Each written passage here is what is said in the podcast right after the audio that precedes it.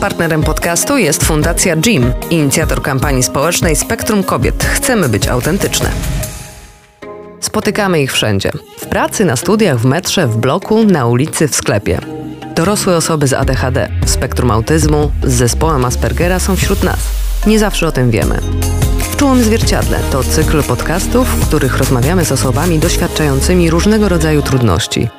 Małgorzata Serafin, witam w kolejnym odcinku. Dziś w Czułym Zwierciadle pani Wioletta Ambroziak-Krzysztofowicz, psychoterapeutka, psychiatrka dzieci i młodzieży.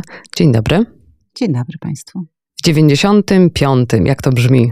W 90, 1900. tak, 1995 roku organizowała Pani pierwszą w Łodzi poradnię dla dzieci z autyzmem dziecięcym. Obecnie współpracuje Pani z Fundacją JIM, e, która wspiera osoby z autyzmem.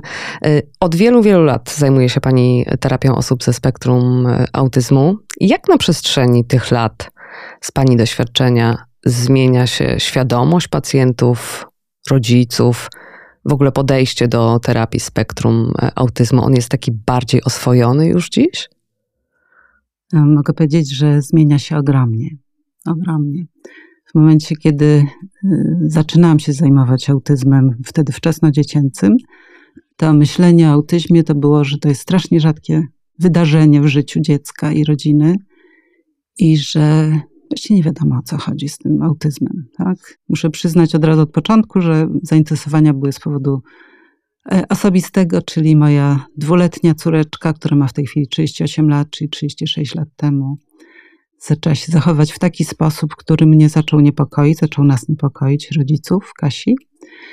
E, I wtedy zaczęłam szukać. Jako lekarz medycyny mm, sięgnęłam oczywiście do podręczników psychiatrii i tam jedyne to, co było, to autyzm e, wczesnodziecięcy jako forma schizofrenii dziecięcej. No więc oczywiście mnie to niesamowicie przeraziło, ale szukałam dalej. Na szczęście był, mieliśmy dostęp do e, literatury anglojęzycznej, ale to były naprawdę bardzo, bardzo trudne początki.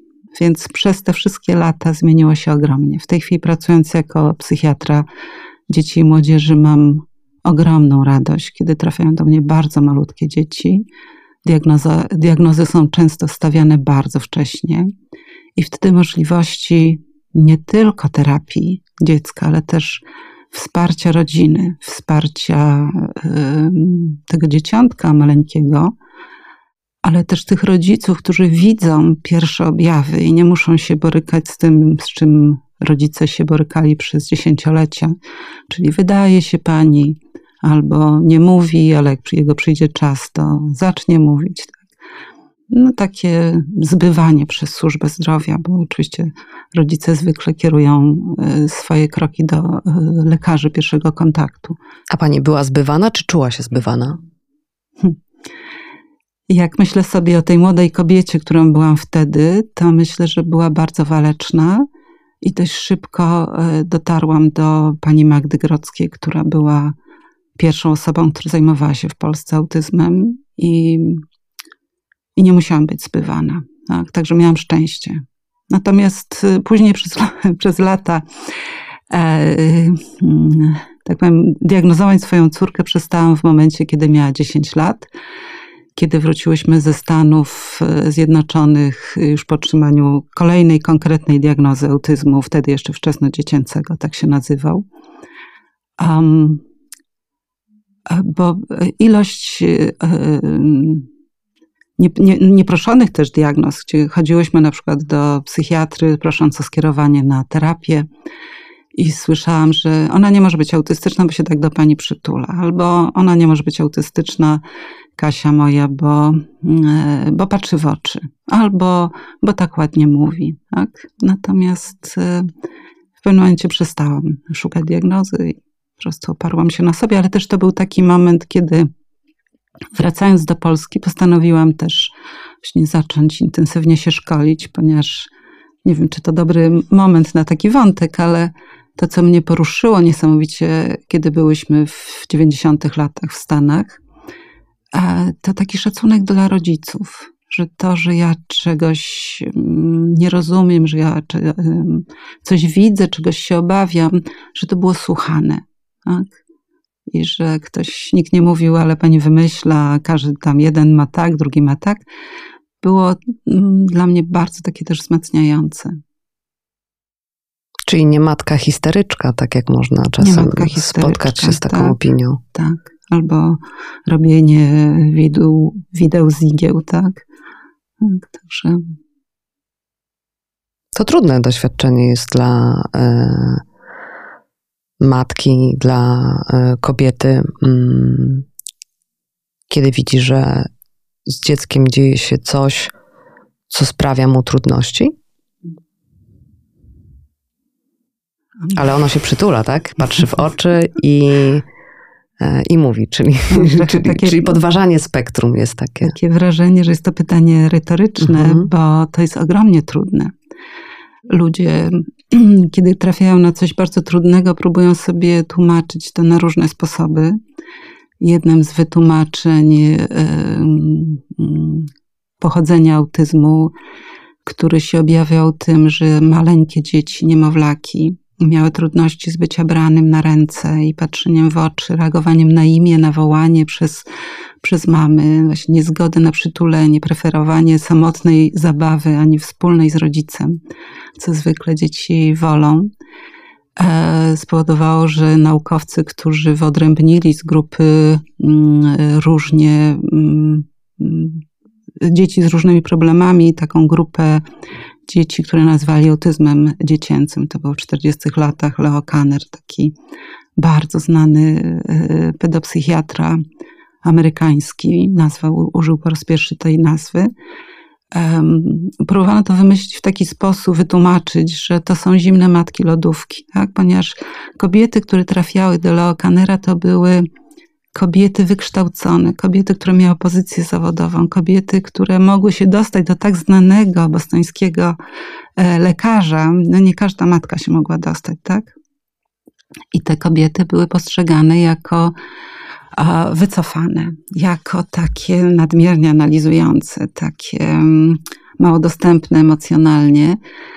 I to jest bardzo ciekawe, że nie przyszło wtedy terapeutom na myśl, e, czy psychiatrom, że może to być reakcja na zachowanie dziecka. Jak czuje się matka, której dziecko nie chce? Mm, zwykle mamy dzieci jako młode, albo wiekowo, albo emocjonalnie osoby, i e, taka reakcja, moje dziecko mnie nie chce, powoduje, że zwykle szukamy winy w sobie. Co ja robię nie tak? I jeszcze to oskarżenie, że to ty wywołujesz chorobę u swojego dziecka, jest po prostu niesamowicie trudne. Więc. Um, um, ale w ogóle chyba tak e, zapytanie matki, co czuje, to nie jest e, popularna sprawa. Hmm. Zawsze wszyscy się, nawet e, odwiedzając, czy, czytam taką, takie historie, albo słyszałam to gdzieś, że rodzi się dziecko, wszyscy odwiedzają to dziecko, hmm. a trochę nikt nie pyta o matkę, nie? No tak, tak. Jak nie pyta, jeszcze bardziej nie pyta ojca. Tak. No chyba, że jego mama. tak. O, ale no, tak, możemy sobie żarcik. Możemy. Mało ktoś też zwraca uwagę na pozostałe dzieci, prawda? No ale y, oczywiście, że tak, że to jest rzadkie pytanie, a też tym bardziej, że y, ci rodzice czy to rodzeństwo, oni sami będąc w szoku, bo y, bardzo jest ciekawym podejściem potraktowanie kontaktu z diagnozą, nawet podejrzeniem diagnozy jakiejkolwiek nieprawidłowości rozwojowej, ale też jakiejkolwiek choroby u dziecka, porównanie tego do żałoby. Tak? Że w tym pierwszym, e, pierwszej reakcji naszej na żałobę, czyli utratę czegoś, co moglibyśmy mieć albo co mieliśmy przed chwilą, bo przed chwilą mieliśmy zdrowego noworodka, a za chwilę się okazuje, że to dziecko jest jakimś rozwojem, zaburzonym rozwojem, czy jakąś chorobą, jakąkolwiek, to e, pierwsza reakcja to jest zaprzeczenie. Tak? To jest też odcięcie, to jest też e, szukanie rozwiązań, szukanie winnego.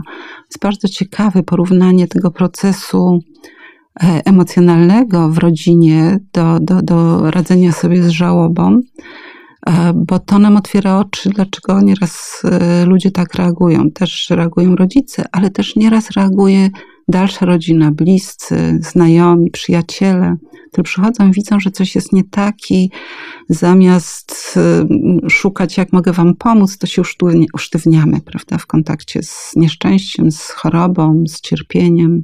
Staramy się, tak powiem, narobić jak najmniej szkód, tak? i wtedy się napinamy. Więc... Kiedy pojawia się diagnoza spektrum, to jest kwestia, która obejmuje całą rodzinę tak jak pani powiedziała, tak. i całą rodzinę, tak. i, e, i też e, dalsze otoczenie. Czy rodziny trafiają do pani dopiero z diagnozą, czy na przykład na konsultację i pani odsyła na e, diagnozę spektrum? Czy już właśnie z tą diagnozą, żeby zacząć terapię rodzinną, żeby się nauczyć tego wszystkiego? A to jest bardzo różnie, ponieważ mhm. ja pracuję jako psychiatrka i jako terapeutka. Więc bywa tak, że rodzina przychodzi e, z problemem e, emocjonalnym na terapię rodzinną i ja przyglądając się dziecku kieruję na diagnozę. Ale częściej bywa tak, że przychodzi e, maleńkie dziecko z rodzicami. Ja też tak bardzo tak propaguję jak najwcześniejsze przyglądanie się dzieciom w kierunku różnych diagnoz.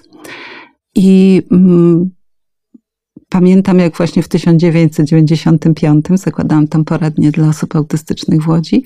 Pani w rejestracji powiedziała: Nigdy nie widziałam tylu ojców, jak e, od tego momentu, kiedy pani otworzyła, bo to był po prostu jeden gabinet w dużej poradni. E, e, odkąd Pani otworzyła tą poradnię e, dla osób z autyzmem, ponieważ moim warunkiem konsultacji było pierwsze spotkanie z samymi rodzicami. Miałam taką zasadę nierozmawiania o dziecku przy dziecku. I, I taką zasadę, że na pierwszą wizytę przychodzą obydwoje rodzice. I to się okazało możliwe. To było dla mnie niesamowite. Tak? Też mm, często się zdarza, że proszę dziadków na spotkanie, na któreś kolejne, zwłaszcza jeśli mają duże znaczenie w wspieraniu rodziców, też w wychowaniu. Nieraz jest jakiś rodzaj zamiany ról, czyli um, dziadkowie no, siłą rzeczy przejmują funkcje rodzicielskie, bo rodzice radzą sobie z um, trudem różnym trudem diagnozy, nieraz trudem e, życiowym, tak, żeby mieć e, po prostu środki do, do życia. E, bardzo dużo pracują. A czuje Pani, widzi Pani mm, na przykład opór u któregoś pokolenia bardziej przed, przed tym, że trzeba wprowadzić inne formy komunikacji, że e, trzeba e, przeorganizować być może trochę pracę, że trzeba zrozumieć, że nie, nie da się mhm. nic e, na siłę, czy, no, bo no, opór często też wynika z takiego lęku i niewiedzy, czy, czy widzi Pani taką jednak potrzebę tego, żeby zrozumieć, żeby nauczyć się funkcjonować i żeby to wszystko wyglądało i, i żeby wszyscy funkcjonowali jak najsprawniej, jak najlepiej, czy no, no, czy są takie jednak e, problemy z akceptacją tej sytuacji? Ja myślę, że ten e, opór jest związany z takimi zmianami pokoleniowymi, tak, że kiedyś e, wychowanie dziecka to po prostu, że dziecko ma się samo bawić, ma, ma się sobą zająć, starsze dziecko ma się zająć młodszym, dziecko miało klucz na szyi i miało wrócić ze szkoły i, odrobić lekcje. Tak? W tej chwili jest to zupełnie inaczej ale dalej te pomysły, że ja wiem, jak wychowywać dziecko ze strony dziadków, zwłaszcza w momencie, kiedy rodzice mają taki ruch, że z jednej strony chcieliby dać temu dziecku wszystko, z drugiej strony się wycofują, bo tak bardzo się boją, że zrobią to źle. Tak, nie, nie wiedzą, jak wychowywać y, y, dziecko, które ma tak duży problem, na przykład komunikacyjny czy emocjonalny. I ja mam w ogóle taką dużą trudność, żeby coś generalizować. Tak, tak, tak. tak bo, y, bo, bo, mówimy o spektrum, czyli już właśnie, samo to w sobie jest rzeczą absolutnie strony, tak. szeroką. Tak. I jak pani zadaje mhm. to pytanie, to przypominam sobie niesamowitych e, dziadków, e, e, wujostwo, które bardzo wspiera rodzinę z dzieckiem z autyzmem. I takich dziadków, którzy, tak powiem, rejtanem leżeli przed drzwiami, mówiąc: Po moim trupie pójdziesz na, szukać diagnozy dla tego dziecka. Tak? Więc Ja myślę, że to w idealnym świecie dziecko ze spektrum trafiałoby do idealnej rodziny. Ale tak jak dzieci bez spektrum trafiają do różnych rodzin, tak samo, tak samo dzieci ze spektrum trafiają do różnych rodzin. Nie ma, tak powiem, tego przydziału, więc bywa bardzo różnie. Jakiego określenia, jakiego e, języka używać, żeby określać, no właśnie, formę intensywność, e, natężenie, spektrum, żeby to nie, żeby nie mówić mocne, tak, lekkie, jak, e, jakiego języka używać, jakiego pani używa, jakiego powinno się używać, e, no żeby jednak rozróżnić to, hmm. bo, bo, bo bywa z tym różnie, bo na przykład mhm. jest dziecko niewerbalne, a jest dziecko, które ma problemy z emocjami, albo na przykład mamy dorosłą osobę w mhm. spektrum, która jest absolutnie werbalna, Mhm. funkcjonuje społecznie, mhm. Mhm. ale cechy ze spektrum powodują, że, że cierpi. Więc jak to określać, żeby, próby żeby nie bardzo, wykluczać? Próby są bardzo różne, natomiast y, ja myślę, że im prościej, tym lepiej, czyli osoba funkcjonująca w spektrum autyzmu i teraz na przykład bardzo dobrze się komunikująca werbalnie, tak? Albo e, z zaburzeniami integracji sensorycznej, albo z tym, albo z tamtym, tylko tą konkretną osobę nazwać. Mówienie na przykład bardzo dobrze funkcjonująca osoba, to znaczy w czym bardzo dobrze tak. funkcjonująca, tak? Właśnie tak jak rozmawiałyśmy przed nagraniem, być może na pozór bardzo dobrze funkcjonująca, ale okupująca to niesamowitym cierpieniem albo niesamowitą pracą. I ta taka bardzo dobrze funkcjonująca osoba społecznie przychodzi do domu i zdejmuje z siebie całe te napięcie i te maski i to wszystko. I to ona przestaje być dobrze funkcjonująca. Była dobrze funkcjonująca, nie wiem, w szkole, w, gdzieś tam, a w domu już nie jest dobrze funkcjonująca. Tak jak wiem, musi coś nawet rozwalić, tak. Jak wygląda e, terapia dziecka, e, które jest w spektrum autyzmu? O, e, ta terapia narzędzia i rzeczy, nad którymi się pracuje, zarówno z dzieckiem, jak i z rodziną, skupia się właśnie na obszarze trudności?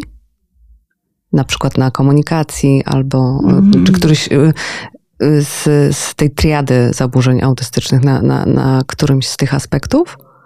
Komunikowanie się mm, werbalne, ale też komunikowanie niewerbalne, czyli gesty, mimika, y, kontakt wzrokowy, są taką bazą do bycia w kontakcie społecznym, kontakcie interpersonalnym, więc to ma niesamowite znaczenie, ale też zabawa jest y, taką rzeczą, y, dzięki której dziecko się uczy.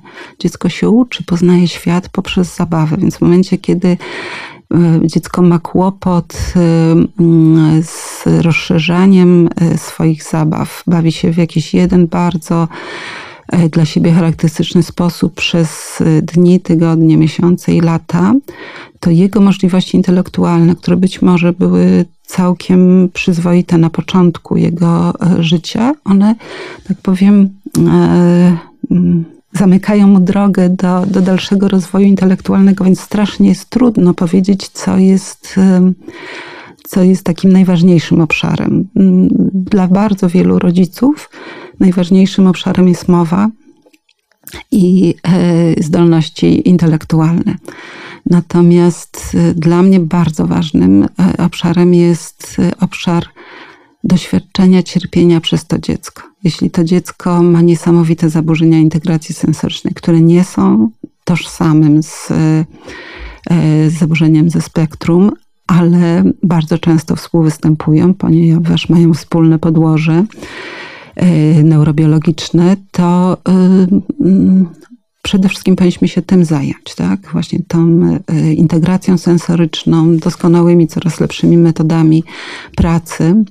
Taką metodą, która jest najczęściej e, zalecana rodzicom, to jest stosowana analiza zachowania, dlatego że ona ma E, badania naukowe, które potwierdzają jej skuteczność. Naprawdę żadna inna terapia nie ma takich badań. Ja przez te 30 parę lat um, doświadczyłam naprawdę bardzo wielu cudownych terapii, które były genialne e, w dla jednego dziecka, ale rzadko się powtarzały ich efekty genialne, cudowne dla innych dzieci. I ja lubię myśleć o terapii y, dla dzieci naprawdę takiej krojonej na miarę.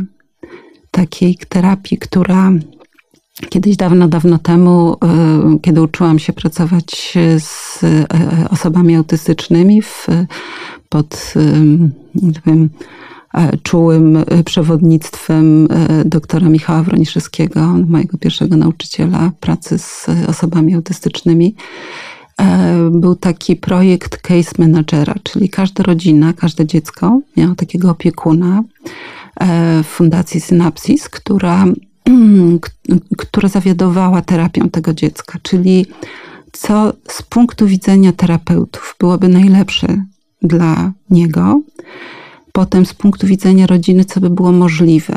Bo to jest bardzo ciekawe, że są terapie, które są najlepsze, ale są niemożliwe do zastosowania. Dlaczego? No bo na przykład nie ma komu jeździć tak często z dzieckiem, nie ma dostępu do takiej terapii, na, na tę terapię, nie ma dostępu do takiej terapii w przyzwoitej odległości od tego dziecka, bo rodzice się borykają w danym momencie z jakimiś innymi swoimi problemami, albo mają inne dziecko, które wymaga też bardzo dużej uwagi, opieki, Albo e, ostatnio na przykład przyszli rodzice, którzy mają e, e, bardzo cudownego maluszka, który jest diagnozowany w stronę autyzmu, ale mają obydwoje bardzo chorych rodziców. I teraz na przykład każda terapia, która byłaby bardzo dużym obciążeniem dla nich, to jest takie, no chyba powinni się rozerwać, tak, rozdwoić. Więc jest bardzo wiele powodów, dlaczego, dlaczego tak i dlaczego nie. E, najlepiej działa ta terapia, w którą wierzy rodzic. Natomiast oczywiście też terapeuta nie może pójść tak, tak powiem, bezmyślnie za tym, w co wierzy rodzic, bo my musimy na pewno reagować na przemoc stosowaną wobec dzieci na 100%, tak? Niektóre dawne metody terapii były związane z jakimś, jakimś rodzajem przemocy wobec dzieci i na to się nie możemy zgodzić, nawet dla ich najwyższego dobra, czyli jakieś podążanie w stronę tak zwanej normy, tak? Um, Czyli to były takie um, przymusy, takie dociskania? Tak, dużo kar, mm. na przykład stosowanie, tak? Stosowanie dużo kar, również cielesnych. Um, no, jak przypatrzymy się e, historii leczenia e, autyzmu wczesnodziecięcego od Leo Kannera, to początki były takie, że ponieważ autyzm wywoływały zimne matki lodówki, to dzieci były zabierane z domów, w których e, e, się rodziły. Rodzice mieli obowiązek e, poddania się leczeniu psychoanalitycznemu, tak to było nazywane, a dziecko trafiało do innej rodziny zastępczej albo do ośrodka, między innymi takiego ośrodka, który Bruno Bettelheim który właśnie te zimne matki lodówki wymyślił, e, prowadził w Chicago i e, mm, nie ma żadnych doniesień na ten temat, że któremuś z tych dzieci e, jakoś dobrze się powiodło w życiu. Natomiast spośród kilkunaściorga dzieci diagnozowanych jako pierwsze przez Leo Kannera, tylko jeden chłopiec dobrze sobie w życiu poradził. Został analitykiem takim jak to się mówi, inwestycyjnym, tak, na Wall Street pracował, zarabiał dobre pieniądze, jeśli to jest jakiś wy, wykładnik, że dobrze sobie poradził. Oczywiście. no w każdym bądź razie moim wykładnikiem, że dobrze sobie poradził, to mam nadzieję, że do tego dojdziemy, że był samodzielny, tak. Y, to był chłopiec, którego rodzice y, z nim przenieśli się na wieś, do farmy. I on tam nie chodził do żadnej szkoły, tylko ganiał z końmi, z psami, po rżysku. Może sobie stosował autoterapię, bo bardzo wiele dzieci stosuje sobie autoterapię. Jak?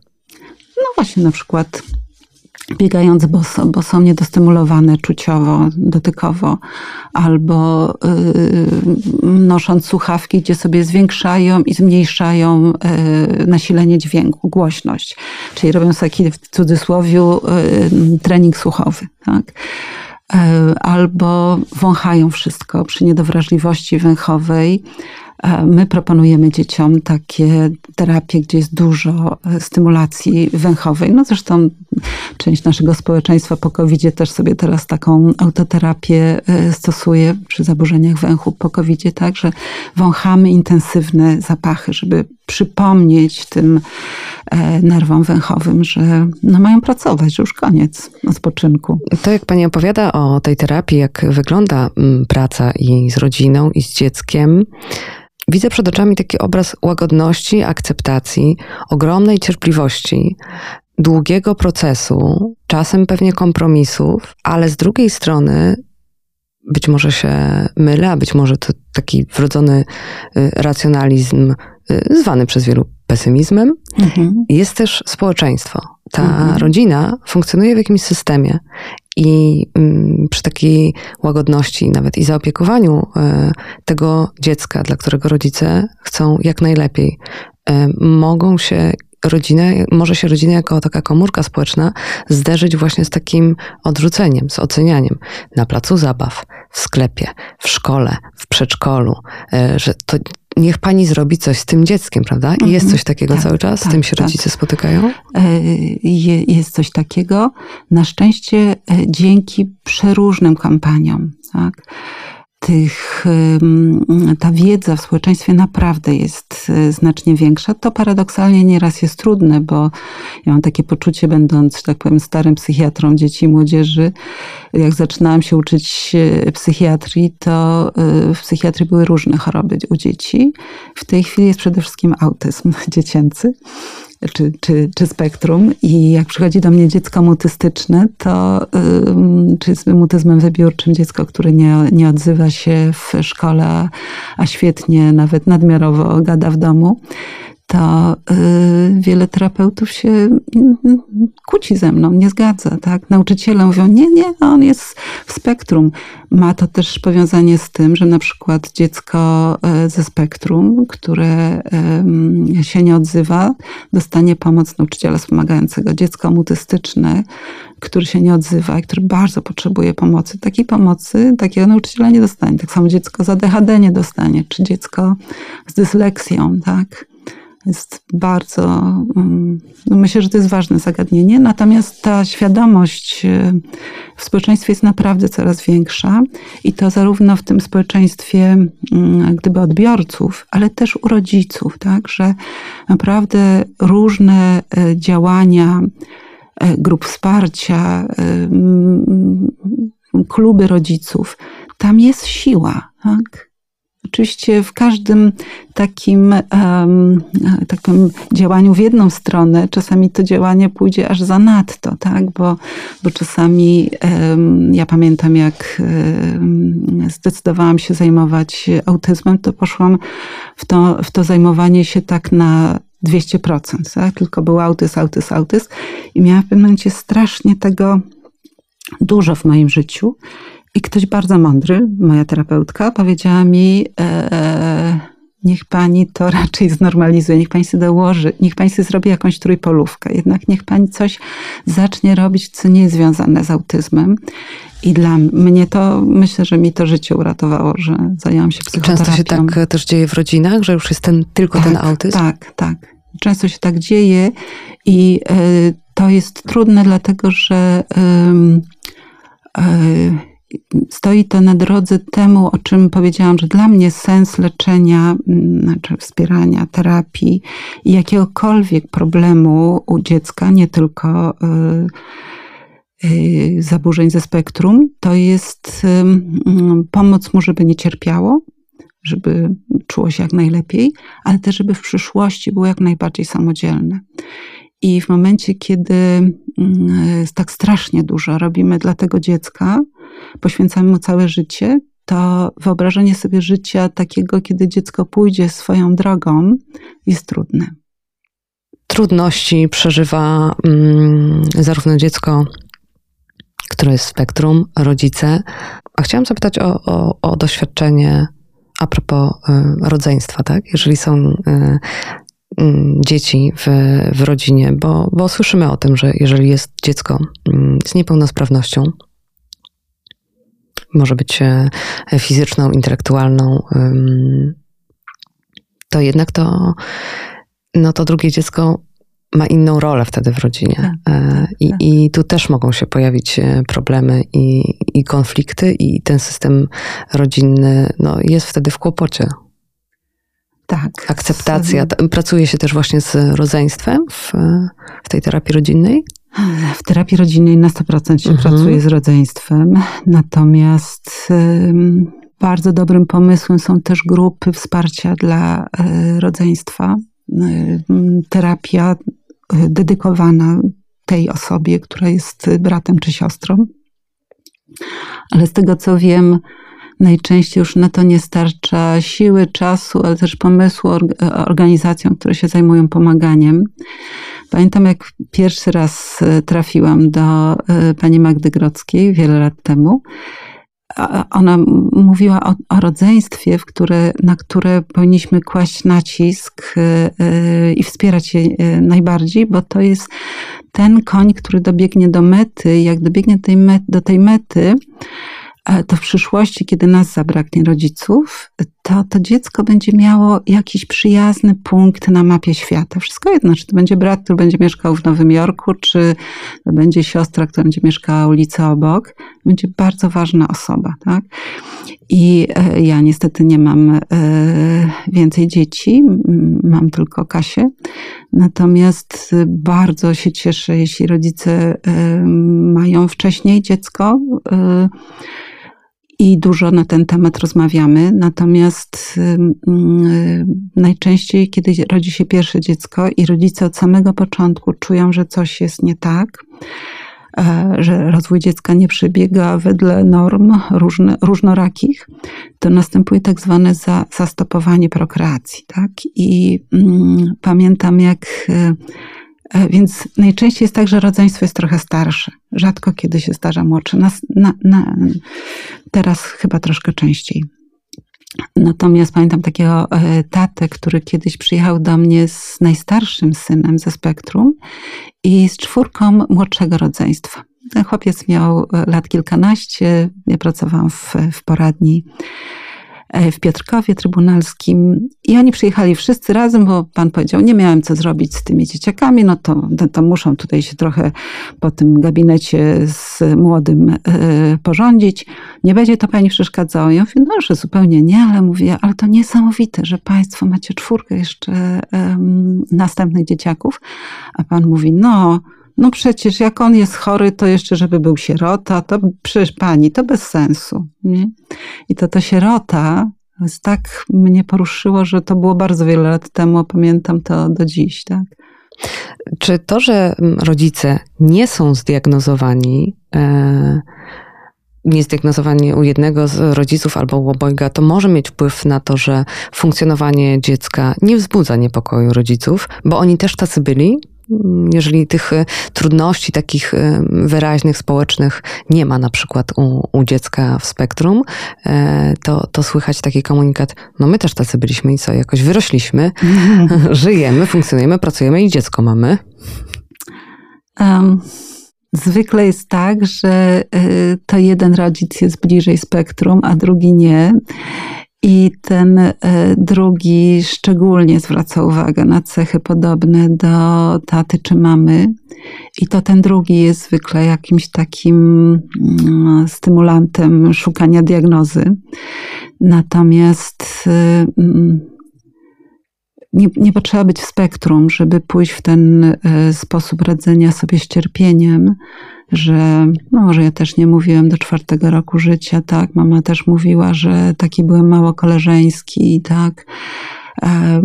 No i nawet rodzice, którzy się diagnozowali, się okazało, że nie było w spektrum, nie, nie są w spektrum e, i jakoś doszukują się tego podobieństwa. Tak, my się doszukujemy podobieństwa do naszych dzieci, niezależnie od tego, czy one mają problem rozwojowy, czy nie. Czy są neurotypowe, czy nie neurotypowe. E, więc ja bym tego tak jakoś nie generalizowała. No, słychać też, że geny, tak? Jesteś jak ojciec, jesteś jak twoja matka. No, naukowcy twierdzą, że geny tam coś, niecoś robią w e, zaburzeniach e, rozwojowych. Tak. Mamy teraz e, Wysyp jest najgorszym słowem, jakiego mogłabym użyć, więc go nie użyję. Mamy teraz taką, taką falę, e, mhm. bo chyba już można powiedzieć o fali e, kobiet po, po 35 mhm. roku życia, mhm. Mm, które zostały pominięte przez system. Kobiet, które dopiero w dorosłym życiu szukając po drodze, przeżywszy różnego rodzaju kryzysy, e, szukając e, przyczyny swoich trudności w funkcjonowaniu, otrzymują e, diagnozę spektrum. Czym jest taka terapia dla, dla dorosłej kobiety w spektrum autyzmu? To, to, to daje ulgę? Trafiają do pani takie kobiety? Dorosłe już?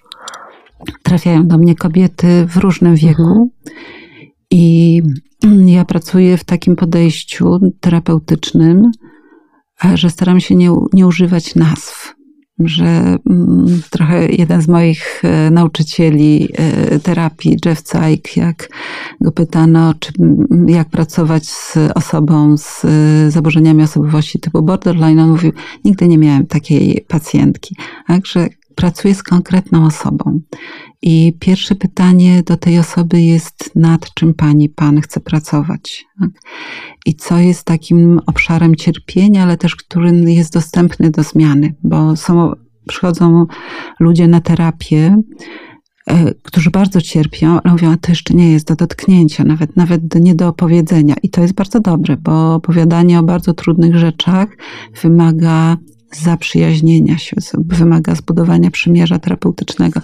Natomiast y, mm, no, na przykład y, praca nad komunikacją, że, mm, żeby mogła komunikować to, czego potrzebuje. Ale żeby móc komunikować, czego ja potrzebuję, muszę sama się ze sobą dogadać, czego ja potrzebuję, czego mi brak, czego mam w nadmiarze. Tak? Czyli takie zaznajomienie się ze sobą, po to, żeby później wśród innych ludzi było jakoś e, bliżej, łatwiej. Tak. Zdarzało się na przykład, że pojawiały się u pani w gabinecie kobiety, które e, mówiły, że się zdiagnozowały, no bo, no bo właśnie mhm. zdiagnozowano tak, na przykład córkę, tak? tak? E, tak Albo tak, syna, tak. ale że właśnie zdiagnozowały córkę i one też się zdiagnozowały i okazuje się, że to jest to. To jest to, co, tak, co mi było, tak, co mnie bolało tak, całe życie. Tak, tak, tak, tak. Tak, i no ja po pierwsze się cieszę, że mimo tego, tak powiem, ślep, ślepoty systemu, y, czy systemu rodzinnego, czy diagnostycznego, y, tym osobom się udało mm, dobrze żyć, bo skoro mają córkę, to znaczy, że poszło w miarę dobrze, tak? że są samodzielne, że być może pracują, mieszkają same, że poszło dobrze i że mam nadzieję, że żyją godnie. Ale być może czegoś jeszcze brakuje, jakieś jest tam to ziarenko grochu pod wieloma materacami, które one same najczęściej sobie ponakładały, albo wspierający jakikolwiek system, tak? Bo czasami są to bardzo wyrozumiali rodzice. Czasem jedna osoba w szkole, tak? Powiedzmy, pamiętam taką panią, która powiedziała, ja w ogóle jestem tym, kim jestem, a jest profesorem e, na uczelni e, i jest osobą ze spektrum dzięki bibliotekarce, z którą się zetknęłam e, w szkole podstawowej, która jak tam dzieciaki mnie gnębiły na przerwie, to mówiło chodź, chodź, chodź, chodź. I prowadziła między książki, tak? I mm, nie wiem, czy zna Pani tą bajkę Andersena o mm, księżniczce na ziarnku grochu, gdzie mądra królowa zobaczyła, że to jest osoba o ogromnej wrażliwości, o takiej gotowości czucia tego, co na zewnątrz, nawet jeśli jest przykryte wieloma e, kołdrami i materacami. Więc jest pytanie, czy już może przestać mm, to czuć, tak? I co jej pomoże spowodować, że ta skóra będzie troszeczkę twardsza. Troszeczkę... Taka wrażliwość w dzisiejszym świecie jest uciążliwością chyba Bardzo, niestety. Tak, tak, tak. Jest takie zjawisko pani to widzi ze swojego e, doświadczenia, jeżeli chodzi o, o spektrum autyzmu na tej płaszczyźnie, linii matka, córka, e, w, tej, nie chcę powiedzieć kobiecym autyzmie, bo kobiety, kobiety po prostu mają inną ekspresję mhm. E, autyzmu, ale w związku z tym, że, mm, no, że cały czas spektrum autyzmu kojarzy się z tym chłopcem. Z tym małym chłopcem, który nic nie mówi, e, to kiedy pojawia się e, dziewczynka, e, pojawia się też matka, która jest w spektrum, że ta więź i ten sposób funkcjonowania kobiety w naszej kulturze i w naszych czasach powoduje takie wyrzuty sumienia e, kobiety, że y, może mieć nawet kryzys macierzyński, y, że źle się zajmowała tą córką, że to jej wina, że my mm -hmm. kobiety po prostu mm -hmm. mamy wiecznie, ponosimy mm -hmm. za coś winę. Tak, tak, tak. Chciałoby się nie powiedzieć chętnie, tak? Z takim trochę takim podejściem, że jak ktoś ma nieść tą winę, to będę już niosła ja, tak? Ja nie chcę, ale to zrobię. Tak sobie myślę, ponieważ ja lubię myśleć metaforami. Tak sobie myślę, że jest taka piękna metafora dla rodziny, kiedy rodzi się dziecko z, z różnym e, wyzwaniem, ale też również ze spektrum. Że to jest taka metafora o tym, jak rodzice czekają na narodziny dzieciątka, i trochę jest trochę tak jak planowanie podróży do Włoch i kupowanie przewodników, i może nawet nauczenie się jakichś paru słów po włosku, i wszystkie te pakowania, i wsiadanie do samolotu. I lądujemy, i nagle stewardessa mówi: Witamy w Holandii. I to zadziwienie, że to nie jest, że to nie są Włochy, to lazurowe niebo, ciepło, przyjemnie, tylko to jest Holandia. Dla mnie to jest taki sygnał co mi jest potrzebne, żeby się nauczyć żyć w Holandii. W Holandii też jest dość ładnie i można zobaczyć to, co jest fajnego w Holandii, ale też nie z mojej winy ten samolot wylądował w Holandii. Może kiedyś ja wylądowałam w Holandii jako ta mama też ze spektrum, ale y, też nie ze swojej winy. Tak? Po prostu ten samolot tak wylądował, a teraz wylądował samolot z moim dzieckiem i wcale nie będzie mi łatwiej mm, się nauczyć żyć w tej Holandii, ale wiem, że to nie moja wina. I wszystkie osoby, które są dookoła y, tej rodziny, że tak powiem, straszne kary mi przychodzą do głowy, jak ktoś mówi, to twoja wina, tak? Bo naprawdę ten cały proces obwiniania się, radzenia sobie z żałobą i dochodzenia do akceptacji, że to jest taki los i że innego nie będzie, że w tej rodzinie będzie ta osoba ze spektrum, czy tamta osoba ze spektrum i że możemy żyć jak najlepiej. Tak jak z takimi kartami, jakie dostaliśmy w tej Holandii. To jest chyba trudny proces dla kobiety, dla matki, dla kobiety, która też nie jest matką zaakceptować, że to nie jest moja wina. Tak, tak. Tak. Ale na szczęście mamy swoje sposoby. Mamy y, w sensie i my kobiety, i my ludzie. Tak. Szukamy takich miejsc, w których dobrze się czujemy, dobrze nam się żyje. I trochę tak jak taki punkt, od którego się zaczyna krystalizacja, no może się zacząć rozsiewać po większym obszarze.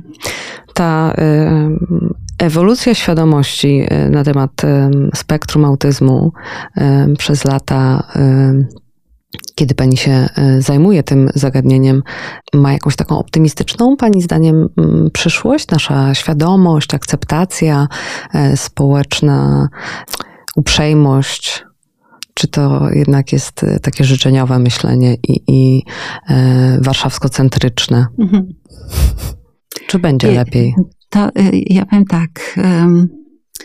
Ja jestem osobą teraz, w tym momencie, osobą, która, której córka jest bardzo dorosłą osobą, 38 lat, mieszka sama, pracuje natomiast cały czas myślę o tym, co będzie, jak mnie zabraknie, jak mnie zabraknie fizycznie, bo, bo umrę, albo jak mnie zabraknie, bo nie będę miała sił. E, I mm, ja mam nadzieję, że mm, będzie lepiej, tylko nie może to być myślenie życzeniowe, tylko to są twarde, tak powiem, działania, e, takie długoterminowe, tak? Że myśleć o tym, że mm, matka nie może być matką na pełen etat, e, osoba musi mieć god, możliwość godnego życia e, i społeczeństwo, czyli właściwie mówimy o takim przesta- zaprzestaniu halucynowania, że jak się odwrócimy, to coś zniknie, albo jak tylko się będziemy uśmiechać, to to będzie, to wystarczy. To wymaga to wszystko strasznie ciężkiej takiej pracy i nieodwracania się, tak? Więc ja myślę, że to się dzieje, tylko dzieje się w porównaniu do innych miejsc na świecie dość powoli. Ale sam fakt, że się dzieje, jest jakoś we mnie budzący nadzieję, ale ja lubię budzić sobie nadzieję. To jest taki mój sposób na radzenie sobie. Natomiast to, żeby nie halucynować i nie udawać, że tego nie ma, że nie ma różnych wyzwań. Ja, ja, ja bym bardzo zachęcała do nieograniczania się tylko do spektrum, bo naprawdę takie na przykład dziecko w klasie z bardzo nasilonym ADHD ma strasznie ciężki los, nieraz znacznie większy, znacznie gorzej e, się czuje niż to dziecko, które ma nauczyciela wspomagającego, dość dobrze radzi sobie intelektualnie i ma duże wsparcie na przykład ze strony grupy, bo takim mu powiedziano, a ten z ADHD jest takim że tak powiem, zostawiony na uboczu. Okej, okay, ale to... Czyli co, no, rodacy do pracy po prostu. Pracujmy nad, nad, nad rozwiązaniami systemowymi. E, to, tu apel do, do rządzących, tych kolejnych mm -hmm. wszystkich ekip, e, no i tak, do tak. społeczeństwa. Tak, rodacy do pracy brzmi trochę dziwnie, ale może być. Natomiast ja też myślę o takim innym apelu, takim apelu widźmy się takim apelu, że jak e, siedzi pani przy dziecku w, e, na ławce w parku, czy przy matce, której dziecko się bawi obok, to być może spojrzenie na nią życzliwe będzie czymś, co zrobi jej dzień, tak? Być może właśnie ustąpienie miejsca krzyczącemu dziecku autystycznemu w tramwaju, który ma, nie wiem, 10 lat, ale właśnie się wzbudziło e, sensorycznie i powstrzymanie się od komentarzy w takim właśnie podejściu widzę cię i widzę, jak cierpisz. Może to będzie taka trochę praca u podstaw. Dużo roboty przed nami jako społeczeństwem. Okay. dziękuję bardzo. Bardzo dziękuję. Dziękujemy za wysłuchanie podcastu. Wszystkie rozmowy cyklu w czułym zwierciadle znajdziesz na zwierciadło.pl oraz w serwisach streamingowych. Partnerem podcastu jest Fundacja JIM, inicjator kampanii społecznej Spektrum Kobiet. Chcemy być autentyczne. Produkcja Studio Plac.